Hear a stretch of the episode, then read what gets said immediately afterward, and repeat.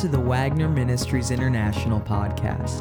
As you listen to this message, our prayer is that you would be motivated and empowered to follow Christ and lead others to Him. Enjoy. God bless you, my friends. This is evangelist Kevin Wagner, founder of Wagner Ministries International, welcoming you to our podcast today.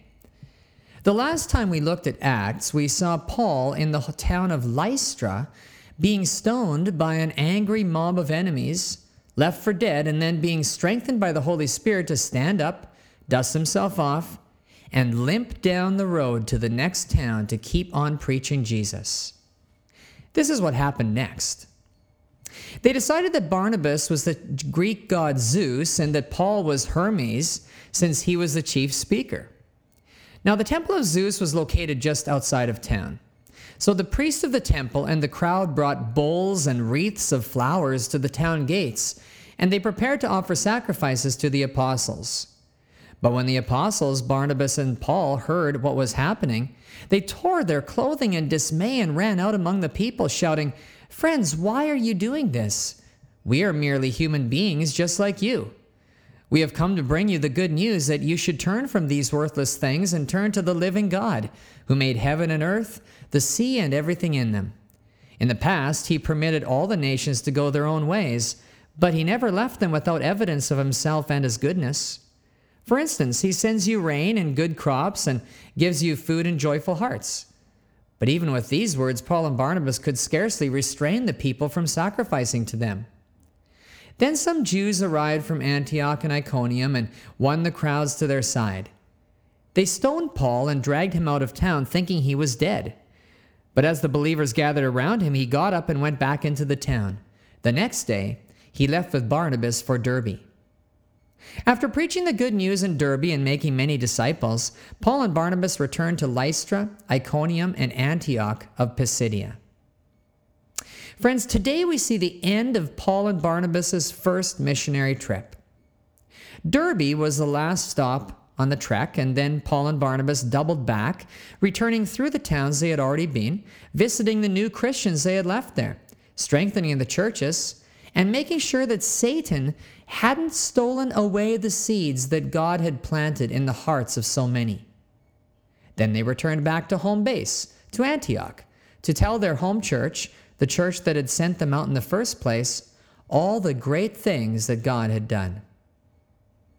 Wouldn't it have been exciting to attend First Church of Antioch that day when Paul and Barnabas returned home? They'd been gone for about three years. Would you like to hear firsthand about the island of Cyprus? How God blinded Elymas, the wicked sorcerer, and how the Roman leader of that island accepted Jesus? How about the many people who trusted Christ in Antioch and Iconium, but also the many enemies that they made there? What about the lame man whom God healed in Lystra, and how the people there thought Paul and Barnabas were pagan gods? And finally, what about Paul's stoning? But then the multitudes getting saved in Derbe. Oh, the highs and the lows. But all through that first trip, there was excitement because Jesus was in it. And there's never a dull moment in our lives when we're obeying Jesus, is there? That's one thing you can say about the Christian life. It may have its ups and downs, its hills and valleys, but the truly obedient, radical, put Jesus first in everything, on the edge Christian life is never dull.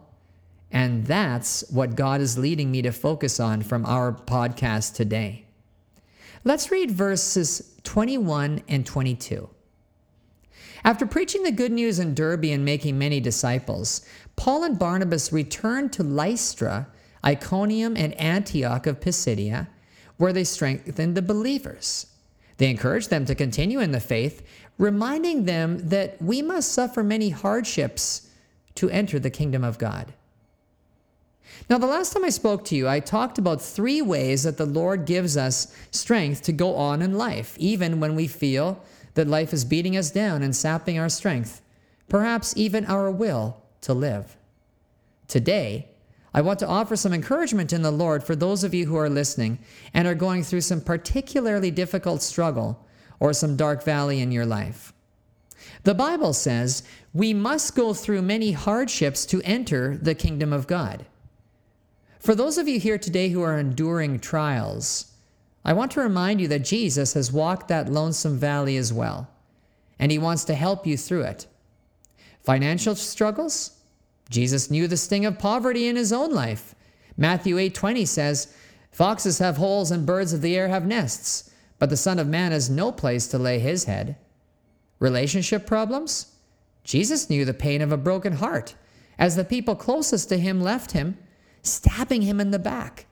Judas, are you betraying the Son of Man with a kiss? Or in Matthew 26:34, Peter, this very night before the rooster crows, you will disown me three times. Jesus has walked the path of darkness that you may be in today, and he wants to help you through it. The first word of encouragement that God wants to give you is that struggles and hardships are inevitable in life, any life, but especially the Christian one. In Matthew 5:48 Jesus says, "He causes his sun to rise on the evil and the good and sends rain on the righteous and the unrighteous." Good things and bad things, blessings and difficulties are part of each human experience. Struggles and difficulties are a byproduct of Adam and Eve's fall and happen in every human life.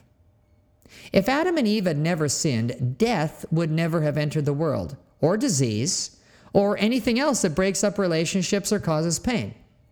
But because they did, heartache, a byproduct of sin, occurs in the life of every human being, Christian or non Christian alike. Some people, when they convert their lives to Christ, have the mistaken idea that their lives from that point on will be problem free. We know that's not true, don't we? But experience alone doesn't teach us that. God's word also prepares us for this. In Mark 13 13, Jesus says, All men will hate you because of me, but he who stands firm to the end will be saved. Mark 10 has this to say Yes, Jesus replied. And I assure you that everyone who has given up house or brothers or mothers or sister or father or children or property for my sake and for the good news will receive now in return a hundred times as many houses, brothers, sisters, mothers, children, and property, along with persecution. And in the world to come, that person will have eternal life. You know, Jesus never promises his followers anything but a life that will encounter opposition and difficulties. It has been said before if you don't look good on wood, you're following the wrong man. Jesus has promised us that we shouldn't expect any better treatment from the world than he received, and knowing this ought to help prepare us for difficulties that come our way. Simply put, when you live for Jesus, you will encounter opposition. This is spiritual law, every bit as true as the natural law of gravity. In light of all this sobering truth, you may recall times when you have been tempted, or perhaps you are being tempted, to give up living for Christ, seeking instead the seemingly easier way of the world. But, friend, before you give in to that temptation, consider Jesus' own words again from Mark 13. But he who stands firm to the end will be saved. In considering your present pain, your present valley, and what to do about it, also consider your eternity. As painful as today or this life may be, your eternity is of far greater concern. The 70, 80, or 90 years we have on this earth are but a grain of sand on a shore when compared to the time of your eternity. Please, friend, don't do anything in this life, no matter how painful it may be, that would jeopardize your relationship with Jesus Christ and your eternity with Him. We must go through many hardships to enter the kingdom of God, Paul says. And so it is. And so it is that those of us who are committed to Christ today will suffer the inevitable difficulties in life that every human being must face. And so it is that those of us who are committed to living for Jesus will also receive opposition from the world. But for those of you experiencing the sting of opposition and the darkness of a painful valley in your life today, God wants to encourage you that He will provide you with supernatural help and strength to endure. Notice again what Paul says in Acts 14 22. We must go through many hardships. God wants that little word through to give you a great deal of hope and encouragement today. As a human being and as a Christian, you won't be spared the pain of life, but the Lord promises that He will see you through these difficult times if you allow Him to help you. Jesus says as much in John 17. Listen to His prayer for you in verses 14 and 15. I have given them your word, and the world hates them because they do not belong to the world, just as I do not belong to the world. I'm not asking you to take them out of the world, but to keep them safe from the evil one. Friends, understand that Jesus is praying for you even as you are enduring your time of difficulty. And Jesus is doing even more than praying for you. He wants to lift the burden that you are carrying from your shoulders and carry you through your time of pain. Listen to this invitation from Jesus' own lips in Matthew 11, verses 28 to 30. Then Jesus said, Come to me, all you of you who are weary and carry heavy burdens, and I will give you rest. Take my yoke upon you. Let me teach you, because I am humble and gentle at heart, and you will find rest for your souls. For my yoke is easy to bear, and the burden I give you is light. That's the type of Savior you have.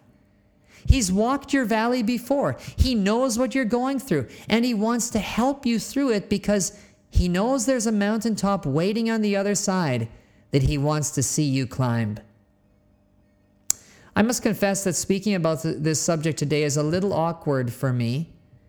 I'm sure it must be like how many un- how an unmarried priest feels when he's counseling married couples. Because in many cases, I haven't yet experienced what you're going through. I haven't personally experienced the pain of lingering disease, the tragic death of close family members, or a broken home or marriage. But I use that word yet with caution, because perhaps my time will come. But God's word is true today for your life, whether I've experienced those things or not.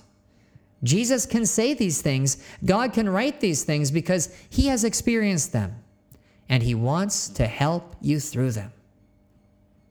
I must have been in my late teens when I read the poem Footprints for the first time. Later, I learned of its popularity, and it amazed me that I hadn't stumbled across it sooner. But I remember that at that point in my life, I was going through a valley of my own. And while I don't recall the exact circumstance, I do remember well my reaction to reading that poem. I wept. As I began to read it, I caught, it caught my attention and pulled me in. Halfway through it, I couldn't read fast enough. I wanted to get to the end to find out how it finished. And then, having found an ending I didn't quite expect, but should have, to my surprise, I found myself weeping. Weeping because I realized the truth of what Jesus had done time and time again in my life and in the lives of people I love. Weeping because I finally realized that everything that He promised me and you in his Bible really is true. Weeping because I was overwhelmed with his love for someone as insignificant and disappointing as me. And so today I close with the words from Footprints. And as I read them today, I invite you to let Jesus help you through your valley, your time of need. Let him carry you to the mountaintop in your future. To quote an old cornflakes commercial, hear these familiar words again for the first time. And as you do, let Jesus' love wash over you and flush away your pain, bitterness, and hurt. One night I dreamed I was vis- walking along the beach with the Lord. Many scenes from my life flashed across the sky. In each scene, I noticed footprints in the sand. Sometimes there were two sets of footprints, other times there was only one. This bothered me because I noticed that during the low periods of my life, when I was suffering from anguish, sorrow, or defeat. I could see only one set of footprints, so I said to the Lord, You promised me, Lord, that if I followed you, you would walk with me always. But I have noticed that during the most trying periods of my life, there has only been one set of footprints in the sand. Why, when I needed you most, have you not been there for me? The Lord replied, the years when you have seen only one set of footprints, my child, is when I carried you. And so he will, if you let him. As always, my friends, I look so forward to our next podcast where we will move further into the book of Acts as the Holy Spirit uses His Word to help us walk daily in the power of God. Have a blessed day in Jesus.